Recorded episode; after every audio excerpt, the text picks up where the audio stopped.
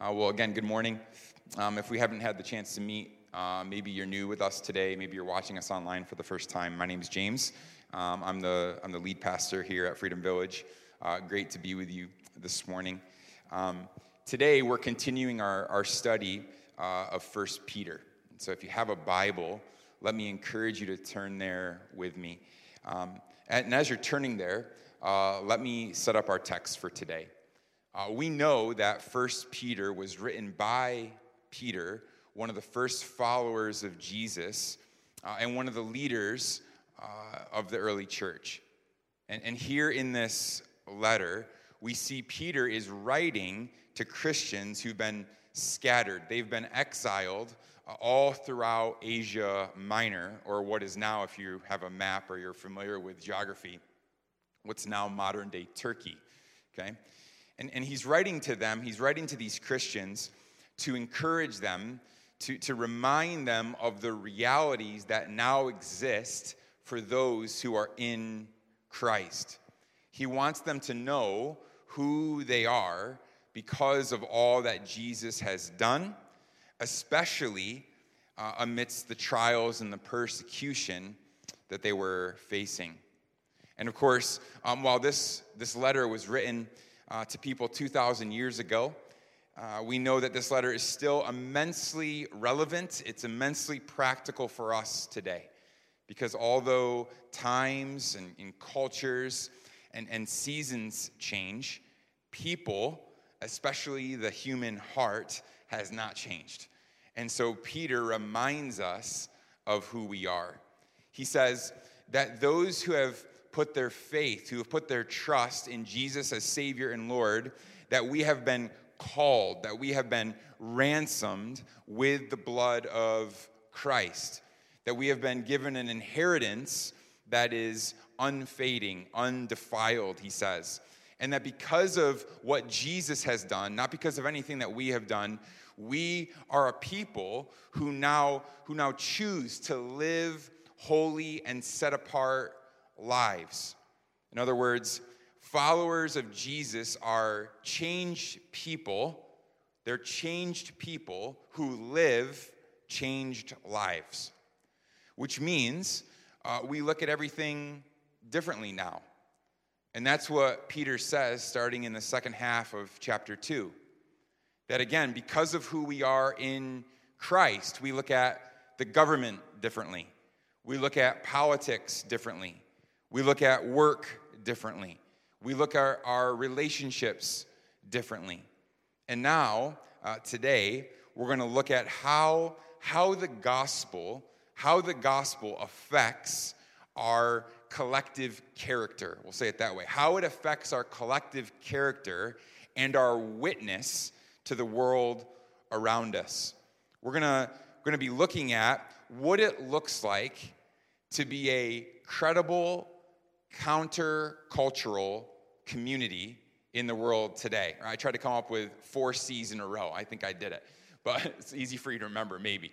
Okay, we're going to try to figure out today or look at um, what it looks like to live as a credible countercultural community in the world today. And more specifically, uh, we're going to consider how do we as the church love one another and then live out the implications of the gospel amidst the evil and the suffering that we see in our world, and particularly the evil and suffering that comes against us. Okay? So if you're taking notes, um, we have a lot of a lot of scripture to cover this morning, so I'm going to do my best. Um, but but to sort of simplify things for us, I've I've breaking this broken this sermon up into sort of three sections here, and that's how we'll consider it. Um, we're going to progress through our passage this way. We'll consider three ways, three ways that the gospel shapes our countercultural community. Okay, three ways that the gospel shapes our countercultural community. Um, and, and the first way, the first way, which, which is going to serve as our first point this morning, is it changes or shapes how we love one another. Okay, how we love one another. Starting in verse 8, uh, Peter, again, he says this. Lydia already read it for us, but we'll, we'll read through this verse again. Peter says, finally, all of you have unity of mind, sympathy, brotherly love, a tender heart, and a humble mind. So we know that Peter is writing to these church communities, again, who are scattered all throughout Asia Minor. And so when he says, all of you, finally, all of you, he's talking about, specifically, he's talking about those churches. He's talking about the, the, the church community.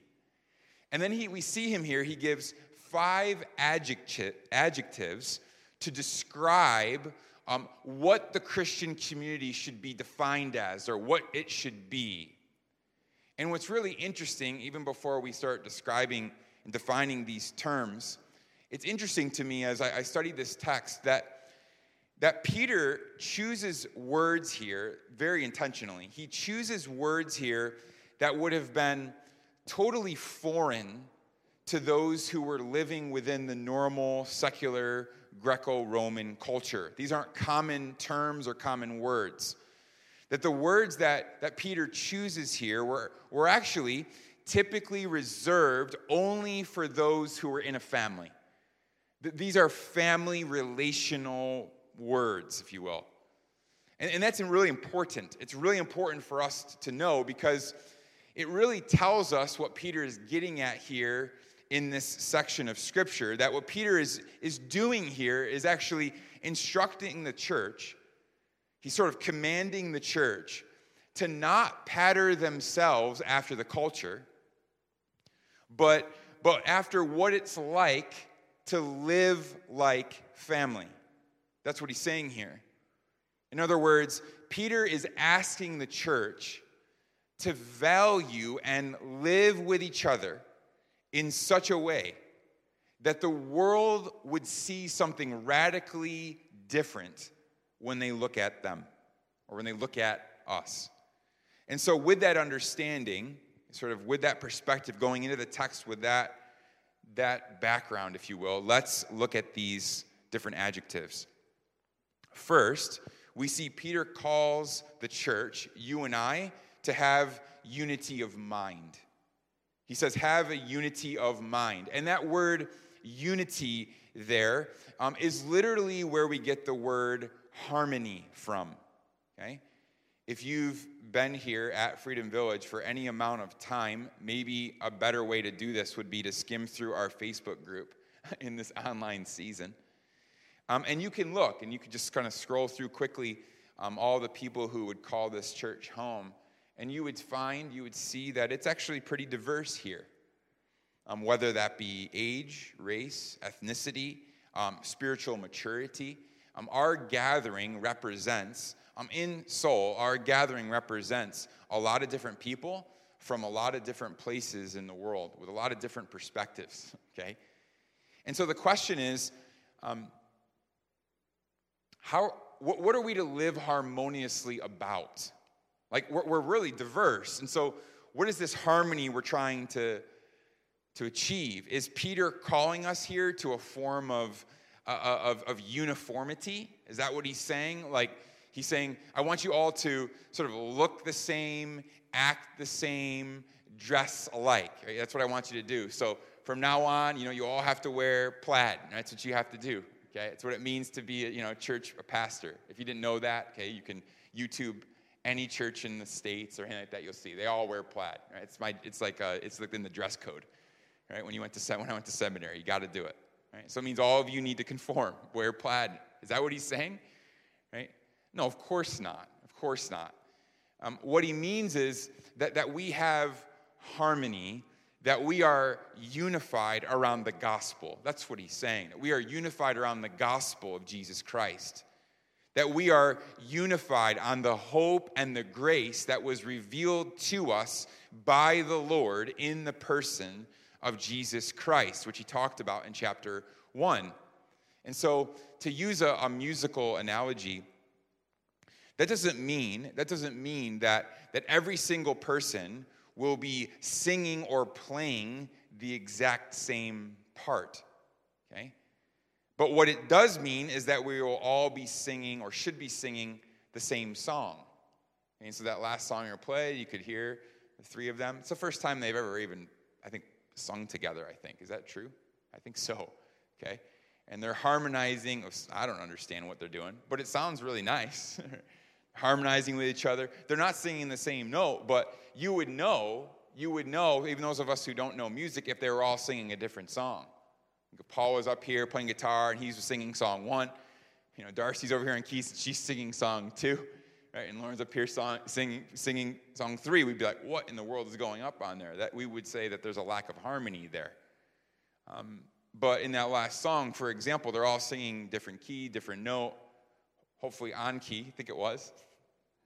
Um, but they're all singing the same song. They're, they're in harmony with one another.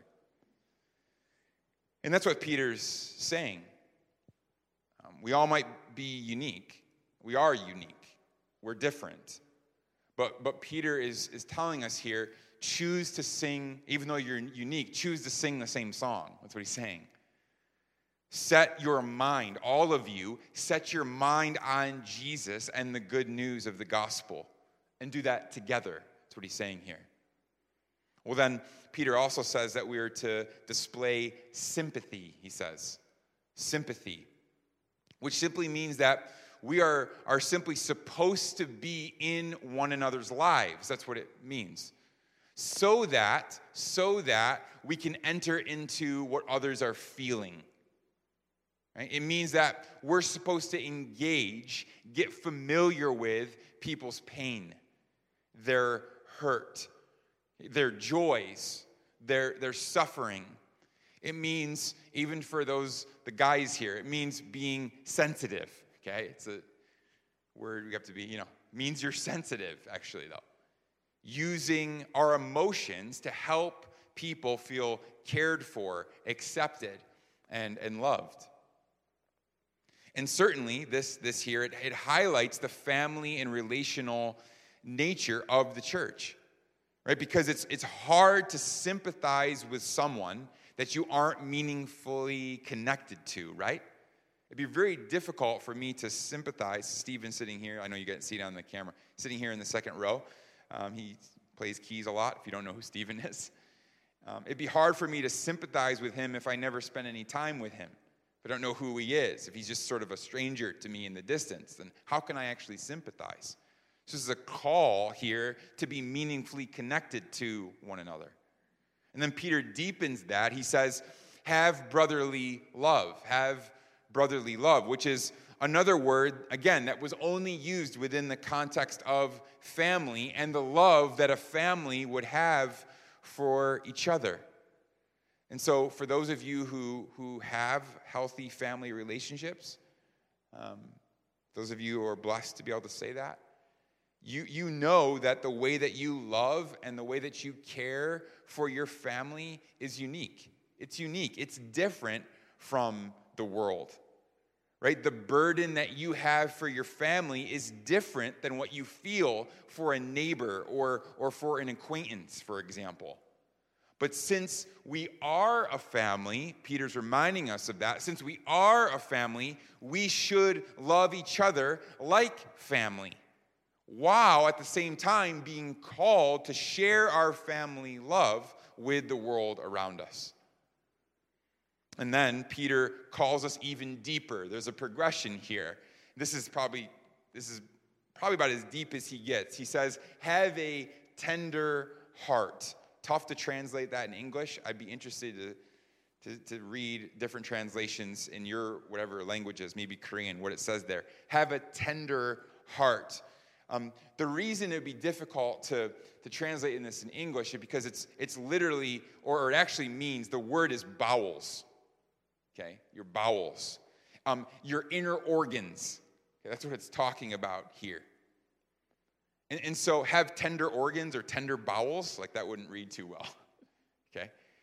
Tender heart, he says. And so the idea here, though, is, is to have a deep, inward, heartfelt care and concern for others.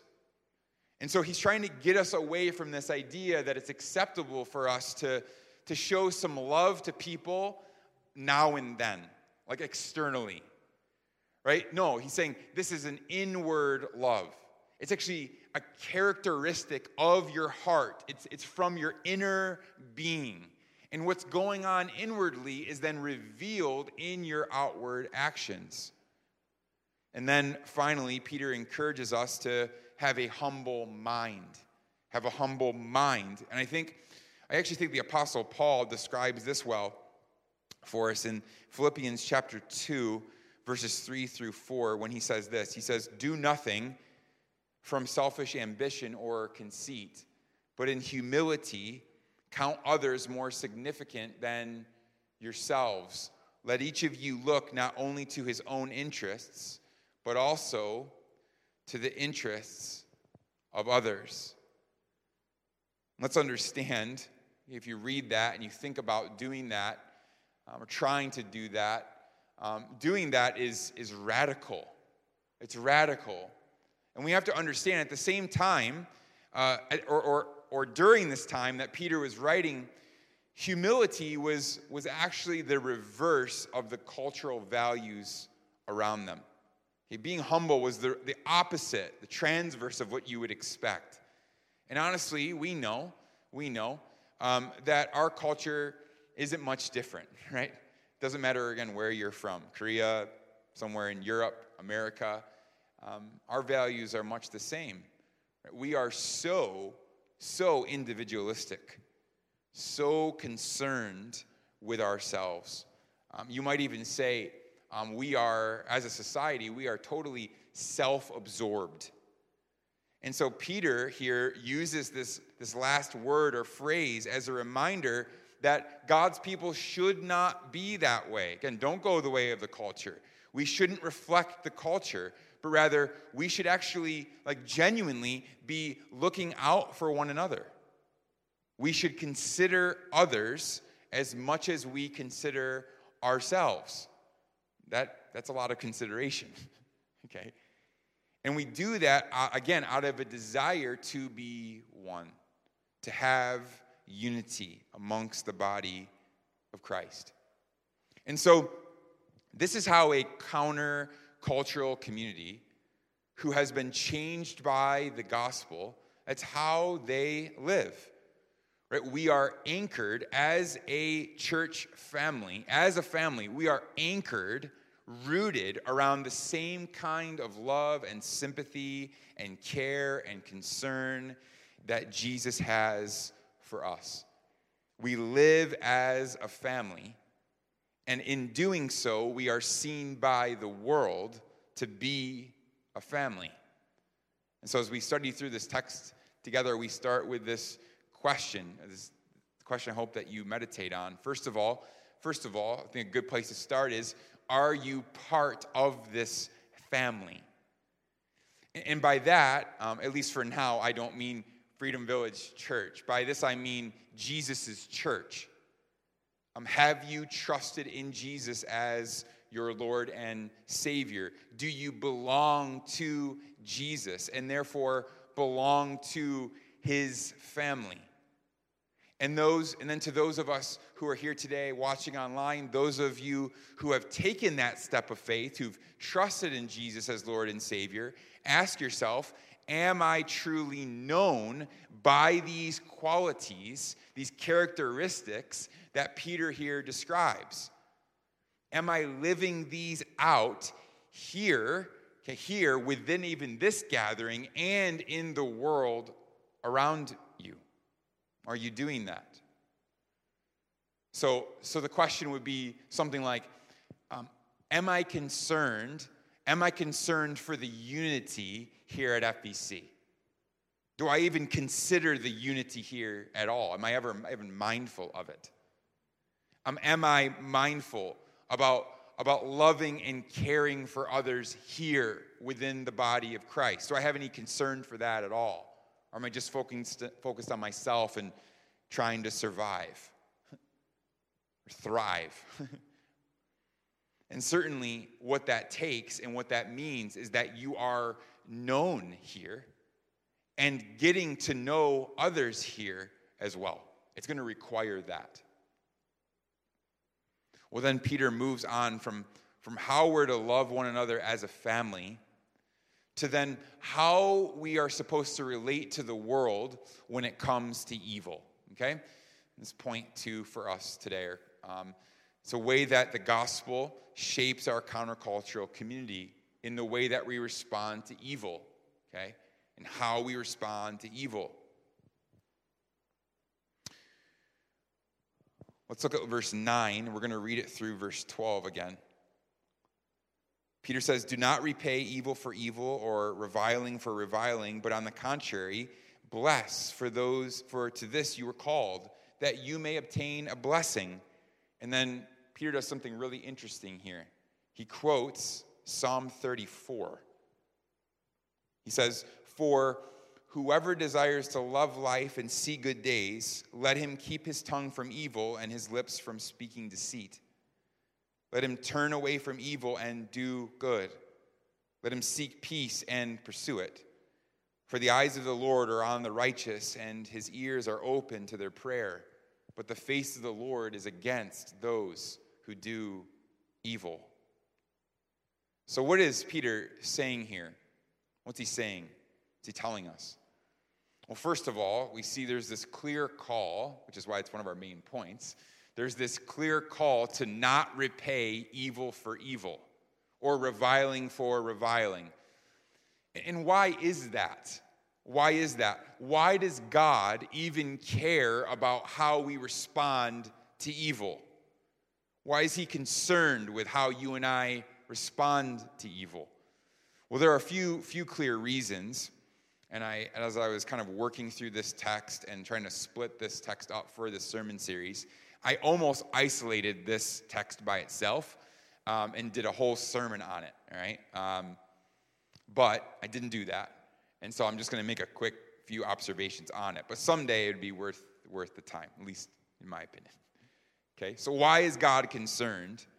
Why does God care about how we respond to evil. And the first thing I would say, it won't be on the screen, but you could write this down. The first thing I would say is that how we respond to evil says something about the mercy and grace of God.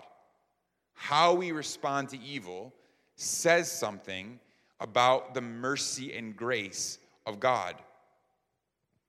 Back in 1 Peter chapter 2 verse 10, Peter said this, once, he said, once you were not a people, but now you are God's people. And then he says, once you had not received mercy, but now you have received mercy.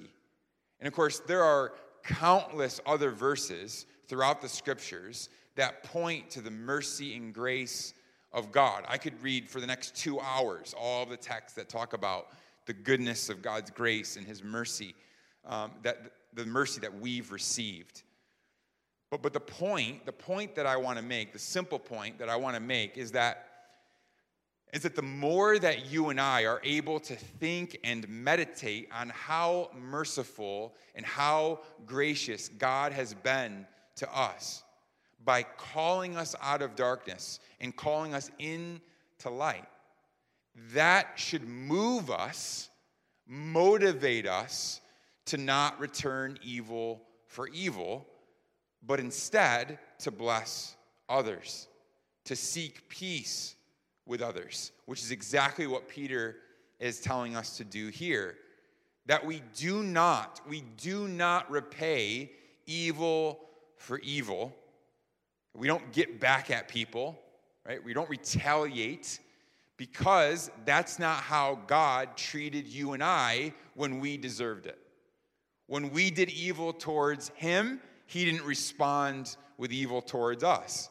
But instead, so what do we do? We bless. We bless others even when they do evil towards us because we've been eternally blessed in the person and work of Jesus Christ. We have been given grace upon grace. Even though we've done evil towards the Lord, his response was mercy and grace. And so we do the same. We respond likewise. So I'll sum it up this way. Until, until you and I see our own sin, see our own sin as greater, as greater than anyone else's sin against us or towards us. Until you get to that point, you will be tempted to respond the wrong way when evil is done towards you. And you'll never be able to bless others. So, not returning evil for evil displays the mercy and grace that God extended to us. Second, I'll say this that God cares about how we respond to evil um, because how we respond, how we respond to evil, points to where our ultimate hope lies. How we respond to evil points to where our ultimate hope lies. Look again at verse 9. It says, Do not repay evil for evil, revile for reviling, but, he says, but on the contrary, bless, for to this you were called, that you may obtain a blessing, he says. And, and what's the blessing? What's the blessing to which we've been called? Well, Peter told us in chapter 1. So look at these texts. In verse 4, he says, We've been blessed to an inheritance that's imperishable, undefiled, and undefading, kept in heaven for you.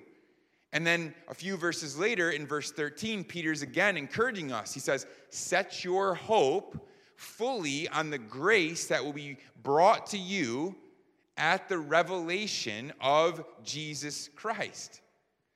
So, what Peter is saying is that because our hope does not lie in this life, it does not depend on this life, it should free us then to look to the future hope of glory that will one day be revealed to us. And so, this is a reminder from Peter that this life is not all that there is. That the day is coming, the day is coming soon when those who are in Christ, those who have put their faith in Jesus, will reap a bountiful harvest with our Savior, with our Lord in eternity to come. And then to further that point, Peter points again, he points to a portion of Psalm 34. He says, Whoever desires to love life and see good days, and by the way, who doesn't? Okay, it's rhetorical. Whoever desires to love life and see good days, let him keep his tongue from evil and his lips from speaking deceit. Let him turn away from evil and do good. Let him seek peace and pursue it, for the eyes of the Lord are on the righteous, and his ears are open to their prayer. Now, um, if you don't know anything about this psalm, about Psalm 34, and I'll assume this morning that you don't, even though some of you do, if you don't know anything about Psalm 34, I'll give you the bottom line. Psalm 34 is all about finding your ultimate joy, security, and refuge in Jesus. That's what it's all about. It's all about finding your ultimate joy, security, and your rescue, your refuge in Jesus. And so, even though David, King David, wrote this, even though David wrote this thousands of years earlier, Peter grabs a hold of this psalm. He takes this psalm here and he, he writes and reminds these scattered exiles and you and I that in the same way that the Lord rescued his people and rescued David, he will also always, always, he's faithful to this. He will deliver those who place their trust and their hope in Christ. So when, when David talked about loving life and, and seeing good days. Okay, let's be clear about this as well. He's, what he's not talking about is living free from conflict, evil, or suffering. That's not what he's saying. He's talking about even in the midst of evil, even in the midst of conflict, even in the midst of suffering. He's talking about a life lived in and with fellowship with the Lord in fellowship with the Lord, in closeness to God, which is a reminder as well that there is no peace and there is no true satisfaction in the cycle of evil. It's not found there. That there is actually no hope, no ultimate hope in retaliation. Of course not. In our flesh, we think, we think that we'll find it. This person did this against me, they, so I'm going to do what they deserve, and that is going to give me peace. Now I'm going to be okay. That person wounded me, cut me deeply. So I'm going to wound and cut them back so that I now feel better, or now I find joy. And of course, we know. Those of you who have ever tried that before, okay, I'm sure the majority of us have. If it wasn't uh, external, internally, and you will find again, there is no peace in that cycle of evil. There is no hope found in retaliation. Not, not at all. And there's a reason for that. The reason is because our only real refuge, our only hope is found in being with and belonging to Jesus. So the question that we have to ask ourselves is how, how am I responding to difficulties, trials, and evils in and around my life? And what does that say, not just to me, but what does that say to those around me about where I'm finding my hope? I don't know about you, um, but so often, I was thinking about this this week, so often, my, my hope is set. I place my hope um, on an end of a season rather than Jesus. I, I was thinking about this, like, and I was like, wow, I've, I, I've done that my whole life without even really knowing it. And we all do this. We set our hope on the end of a season rather than on Jesus. Like, like if I'll say to myself, when I just finish this, then I'm good. Or when this crazy busy season ends, like got all this busyness and chaos, when that's done, I'll have peace. Or how many of us have said this? Oh man, when COVID passes, we're, we're good, man. We'll be just fine. Everything's going to be like peaches and cream, and we're going to be rainbows in the street. It's going to be beautiful harmony because COVID ends. Because things were perfect before COVID, right? In our world. Great. But, but that's what we say. Oh, I can't wait till this is over because then life is going to be back to normal, which was great. We've gotten so far that we think life was great before COVID. That's how far we've gone into, gotten into this corona season. We do this. Um, I'll say to myself, when I do that, joy. When I get there, peace. When this just this one thing changes. But if we're honest, if we're honest, there's always the next challenge. There's always the next hard season. I hate to be the bearer of bad news, but when COVID ends, and all of us, and I'll be there with you, have a ceremonial mask burning together. Okay, dancing in the streets, spraying whatever, you know, liquid you allow in your house. And we will, I will be there at that bonfire, burning every K94 95 that I have saving a few for the pollution outside. I'll be there with you. But, but to be the bearer, sorry to be the bearer of bad news, but it's just a matter of time. Once that ends, we'll push the, we'll push the clock, and it will just be a matter of time until the next hard season comes. For some of you, for some of you, life will get so difficult, you'll face such trials, there'll be such persecution. For some of us, some of us around the world, we'll wish we could go back to this season. We are so convinced, though, we're so convinced, oh, life will just be good. And that's because we've put our hope there.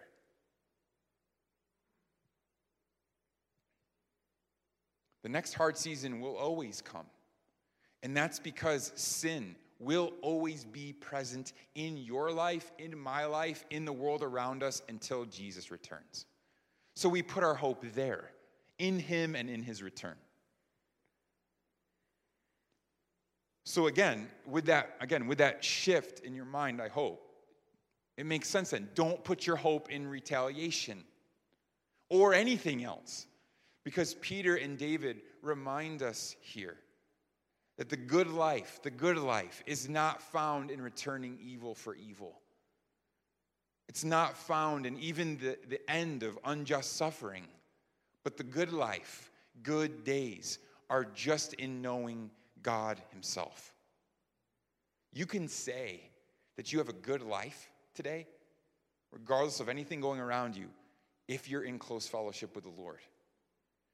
When people ask you, How, How's your day? you can actually genuinely say, Pause and stop. Like, Oh, it's been a good day. Why? Really? It's been a good day. Didn't you like work like a 10 hour shift? Yeah, it was a great day because I'm close to the Lord. See how that the gospel changes everything. It should, it should change your heart and your mind, even how you communicate and speak to other people. Then, third, God cares about how we respond to evil. He cares about how you and I respond to evil because He wants us to remember that He is a good and just judge. He is a good and just judge. Look at verse 12. Look at verse 12. Peter says, For the eyes of the Lord are on the righteous, and his ears are open to their prayer. But the face of the Lord is against those who do evil. Now, we know that living a, a, godly life does not earn our right standing before God. But we also need to remember that how we live our lives ultimately points to who we belong to. So when it says that the eyes of the Lord are on the righteous and that he hears our prayers, it means, it means that the Lord knows who, who are his, he knows whose are his and who are not. He is aware. And, and nothing, this, this assumes, nothing goes unnoticed. Nothing. That the Lord sees everything, He has His eyes on it all. The righteous and the unrighteous, He sees it all, which means which means that we can trust Him to do justice and to make all wrong right. It's in His hands. And that doesn't mean that we'll always get to see that in our day or in our lifetime. Okay, there will be times where it seems like in our world, like the wicked are prospering. It'll seem that way. But again, we know that because God is just and holy and perfect, he will deal with evil. He will deal with sin. And we all will stand under the, judge, ju- the just judgment of God. All of us. Every single one of us. And so the question here is will we be found covered by the blood of Jesus and standing in his righteousness? Or will we stand on our own record and in our own righteousness. And of course, my, my prayer is that all of us would be found in Christ, not having a righteousness of our own, but covered with the perfect, spotless record of our Lord. Now, um, maybe hearing all of this, thinking about evil and done against us and how we should respond, maybe, maybe uh, hearing this, some of you are thinking, well, wait. Like, does that, does that mean that we're never to respond to human evil in our world? Um, and certainly not. Certainly not. Um, so, an example of that, like, this is one of the reasons I believe we have leaders in our world, right, to hopefully be intermediaries of God's justice who are protecting and, and defending the fabrics of human society.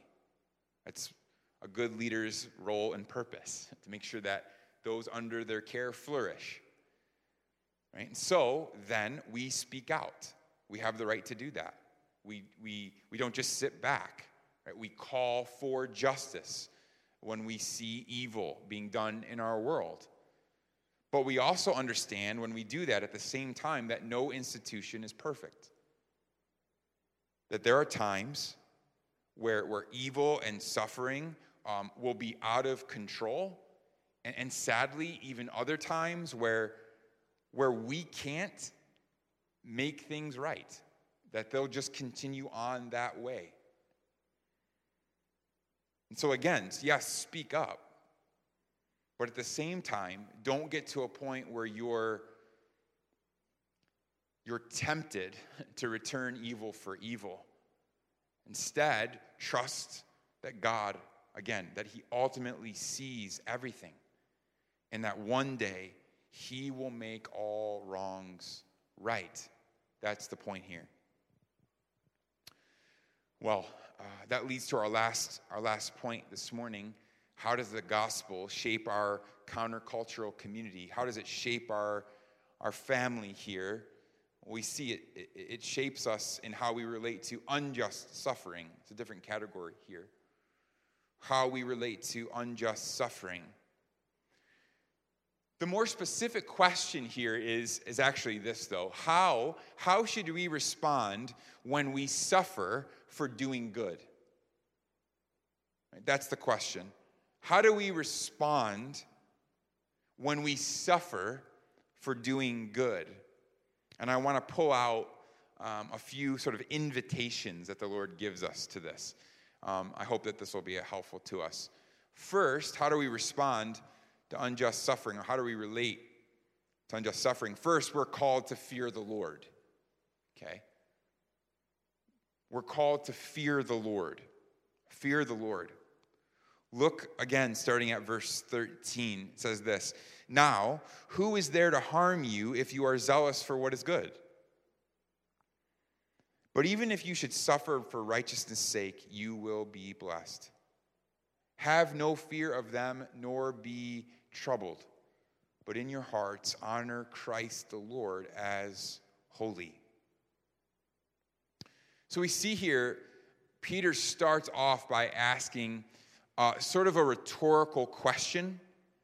He says, Who is there to harm you, or who can harm you for doing good?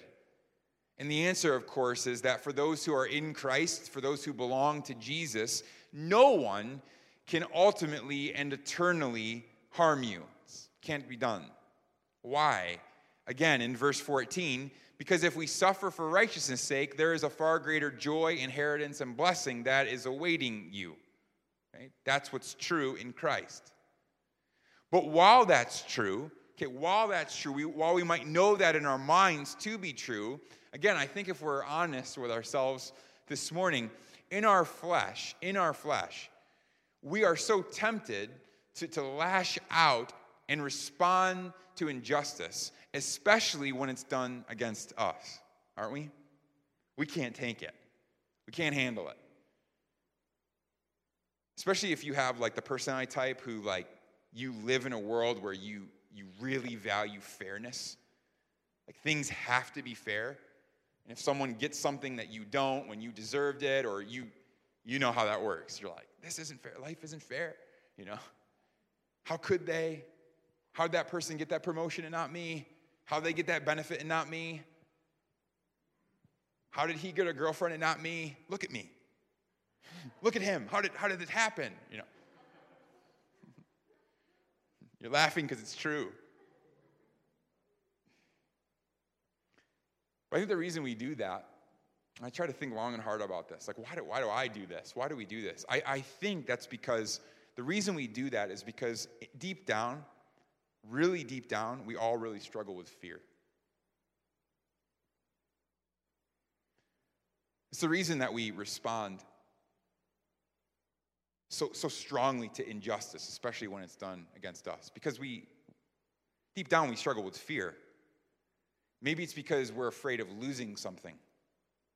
Or, or maybe we think that if, if I don't get this or, or it didn't go my way, then I'm going to lose control of my life.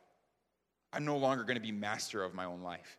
Maybe we think that we're afraid of losing our status in society. Maybe we're afraid of losing our comfort.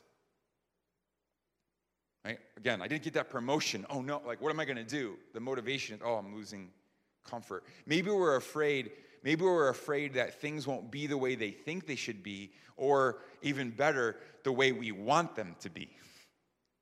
So we fear that. Uh, Peter says, Don't fear. He says, Don't fear. In your hearts, he says, In your hearts, but in your hearts, he says, honor Christ. That, that literally means revere Jesus. That's what he's saying. And so, so scripturally, scripturally, try to follow this with me. Scripturally, the way to have no fear is to let a greater fear expel the lesser fear. Or another way to say that, the key to a greater reverence and awe in your life is to expel the lesser reverence that's in your life. And what do I mean by that? What do I mean by that? Well, well, if you think about it, if you think about it, again, we all have levels of fear, and, and fear is a pretty motivating emotion, isn't it? Fear motivates us. You're like, I'm not really emotionally charged by fear. Think about this. Some of you, for example, you're afraid of spiders, okay? Some of you are. I'm not. I'm not afraid of spiders. I'm afraid of other things. Snakes. I don't like snakes. Spiders, eh, if, unless it's a big one. There's some like huge spiders out there. But in Korea, eh, not so much. Some of you, though, it doesn't matter if it's this big and you can barely see it or if it's this big. Spiders terrify you. And so, if you're walking, let's say, or maybe you're laying down in your bed and one were to crawl by you, that would garner an emotional response. That might get you to jump, right? Or squeal, whatever sound effect you make. Okay? Kamjaya, whatever. Thanks. okay, we respond to fear. And, and many of us actually live our entire lives, again, in response to fear. Like, again, we're going through fear here for a second because I'm going somewhere. Again, like if you fear financial instability, financial instability in your life, you will work long and hard to not have to face that fear.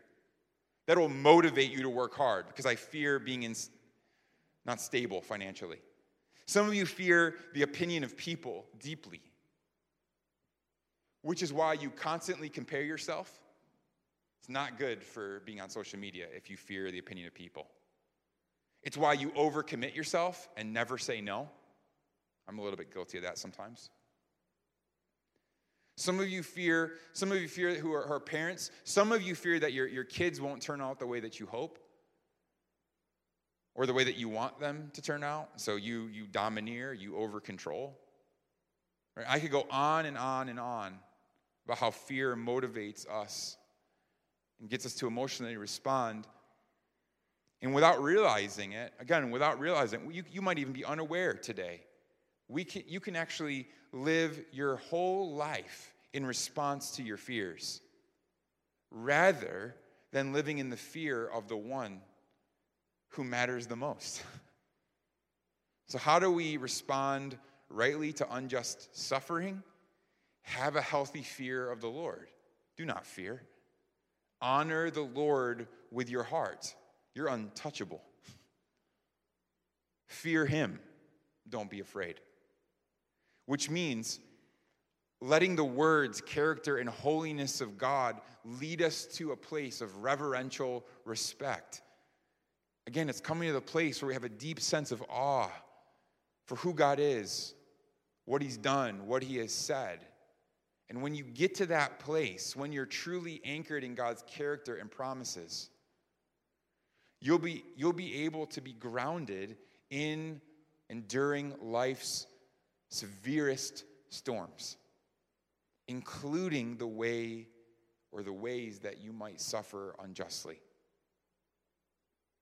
Fear the Lord.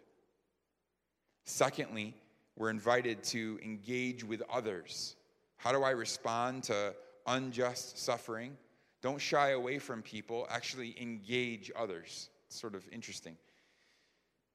Look at verse 15. Peter says, But in your hearts, honor Christ the Lord as holy. And then he says, Always being prepared to make a defense to anyone who asks you for a reason for the hope that is within you.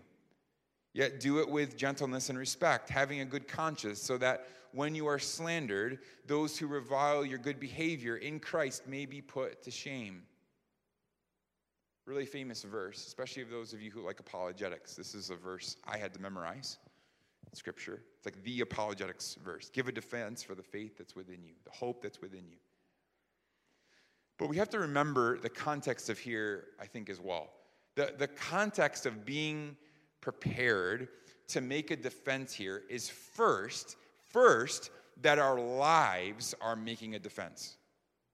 That's Peter's whole argument here. That the very nature of the church, living as a unified, humbled, committed family who are not returning evil for evil, but instead who are blessing those who, who come against them, who don't deserve it, right? That should turn some heads by the way that we live our lives. It should make the world say, Who are you? What's wrong with those people? How are you also hopeful in the midst of suffering? It doesn't make any sense. And then, along with, then we can explain, along with the way we are living, then Peter says, are we or we should give a verbal defense of the gospel, which leads us to the question are we able to give a verbal defense of the gospel? Can you, are you able to share the hope that's within you? Can you do that? Are you ready to do that? Are you willing to do that? Um, I believe it was the Pew Research Group um, who did a study. I think it was back in 2018, and um, it was done in America. And they and they um, they polled just some of the most well known churches, like biggest churches from around the United States. I think it was like a hundred of the biggest churches in America, something like that. And they did a survey, and it was about sharing their faith, people sharing their faith. And the first question wasn't even like, can you share your faith? Are you willing to share your faith? The first question was, like, have you ever shared your faith? And the, results of the study were just astonishing shocking. It was something like out of thousands and thousands and thousands of professing Christians, it was something like one and a half percent of people said, I've shared the gospel with somebody. Incredible, incredible number, head turning number.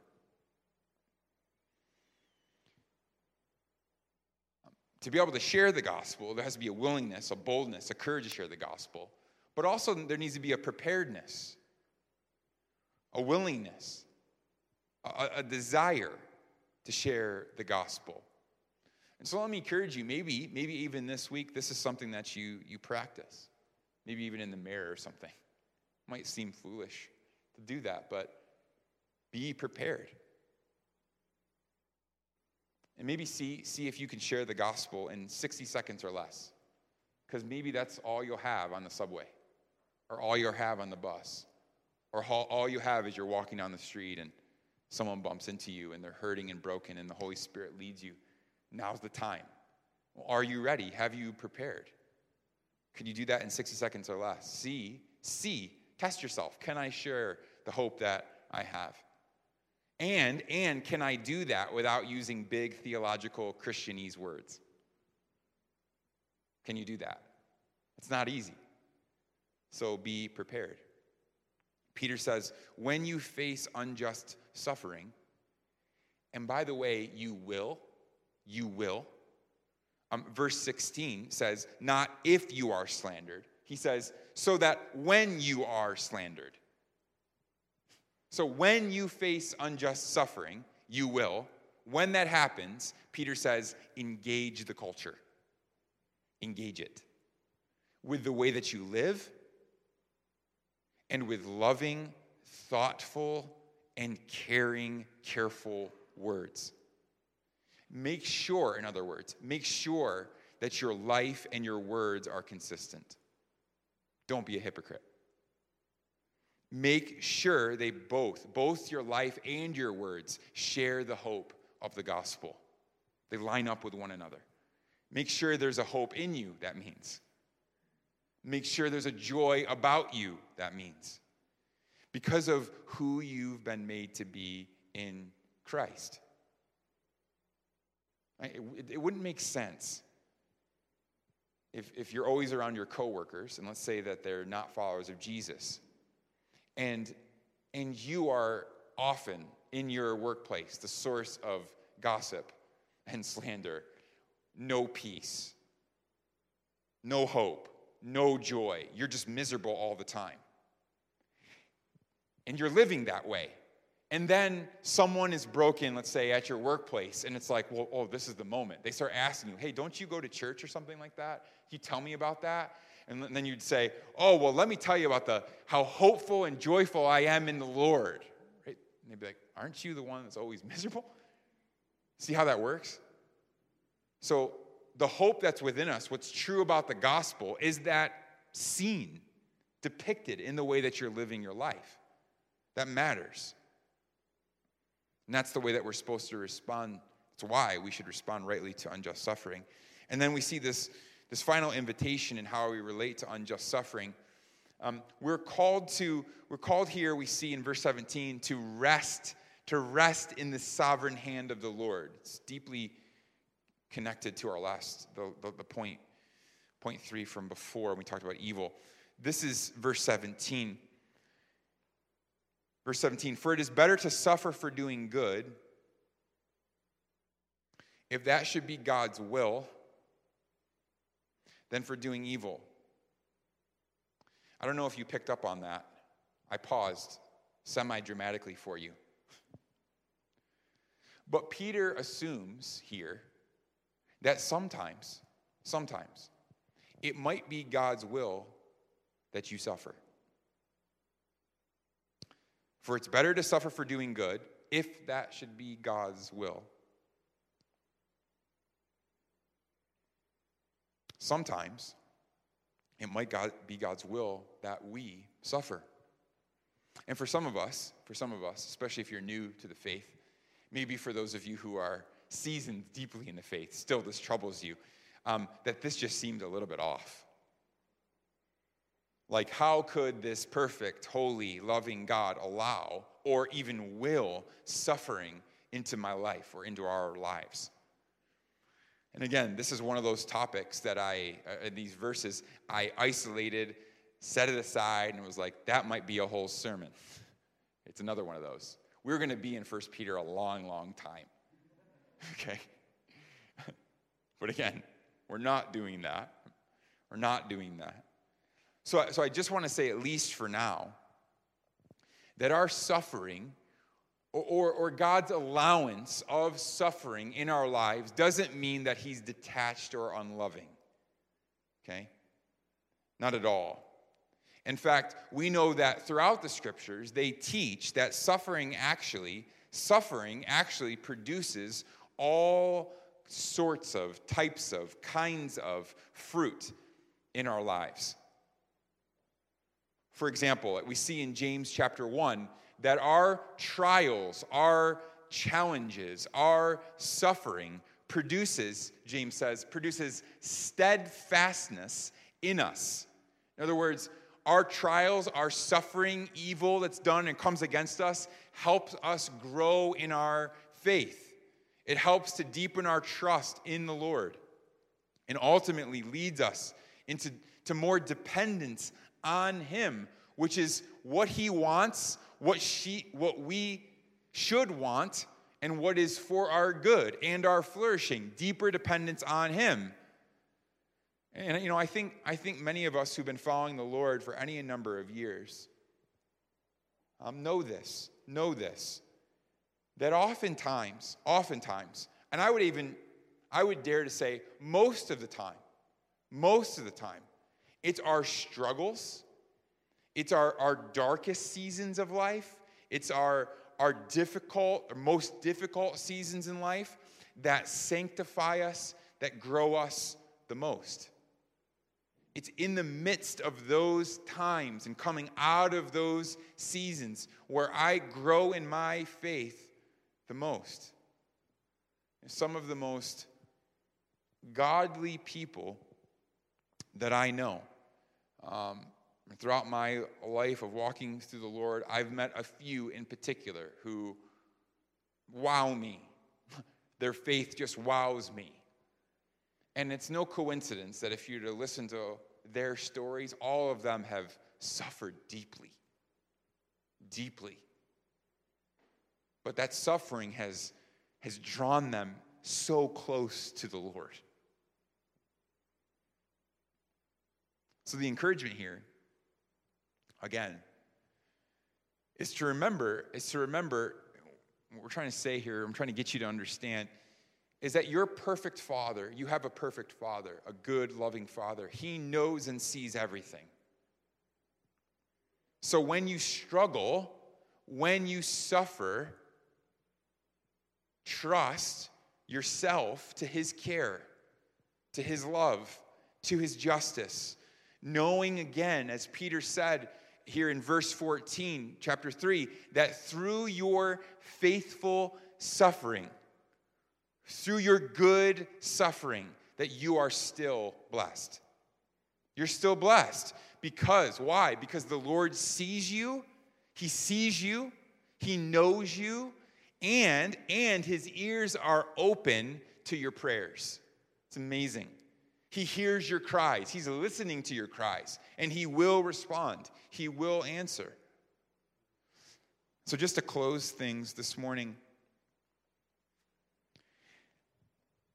I think the main point that we can take away from from Peter's words here this morning, this sort of longer section of scripture, if I was to give you just one takeaway, it would be this simple that the gospel changes everything. The gospel changes everything. It changes the way that we love others. It changes the way we experience evil in this life. And it even, it even changes the way we suffer for the Lord. And there will be times when this is extremely hard to do, to keep this perspective, to live this out. Of course, there will. Right? Actually, I think most of the time, the majority of the time, having this perspective and living this way is tough. Is tough. So hard to do. But, but when it seems too difficult, when it seems too difficult, my encouragement to you is not to go back and necessarily even listen to this sermon. My encouragement to you is to flip back one chapter and to read again. Read again how Peter began this whole section. There's a reason he ends talking with suffering here, but we have to remember how he began this whole section. There's a reason. There's a reason that you and I are called to love there's a reason that you and I are called to not repay evil. There's a reason, there's a reason that you and I are called to suffer well. To suffer well. Because look at what Peter says in 1 Peter chapter 2, 21 through 24. I'm going to read this slowly because I don't have time to preach the sermon again. I did that a couple months ago. But now it all comes together, and I want you just to think about the beauty and the weight now from what we talked about today, reading these words. Listen to this. For to this,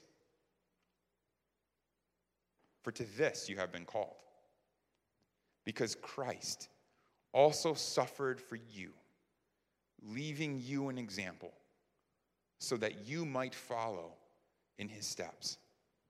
He committed no sin neither was deceit found in his mouth. When he was reviled, he did not revile in return.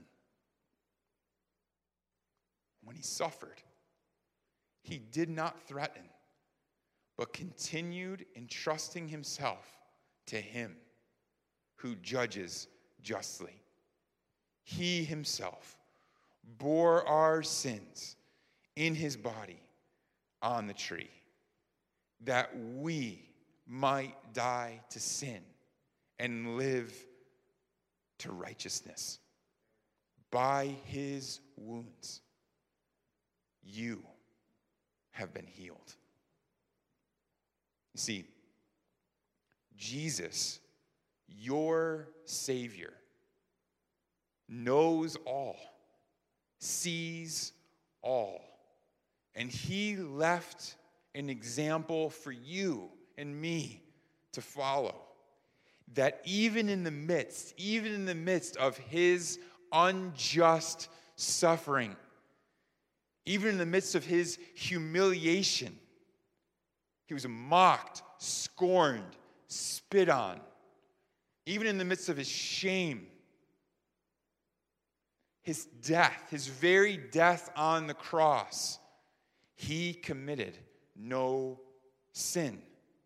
He did not repay evil for evil, but willingly, humbly hung and died on the cross to give us an example of what it looks like to love, what it looks like to fully trust the Father. And because he ultimately knew, Jesus ultimately knew, he did this because he knew, he knew where his true hope was found. And in him doing this, what was the result? What was the result of Jesus approaching, going to the cross, suffering this way? Well, we know many, including the majority of us here watching online, many looked at his example, made the decision to put their trust and hope in him and in the gospel, and glorified, chose to glorify God. And so, church family, let's be encouraged. Let's be encouraged today that we have a hope that is within us, even in the midst of our suffering.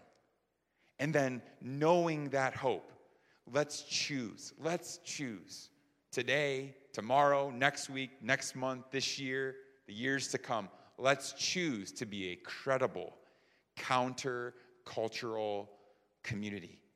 Not for our namesake, not for our glory, not for the, the fame of Freedom Village, even, but so that others in our city would get to know and see just how good, gracious, merciful, and loving our God is. Amen? Amen. Let me pray for you.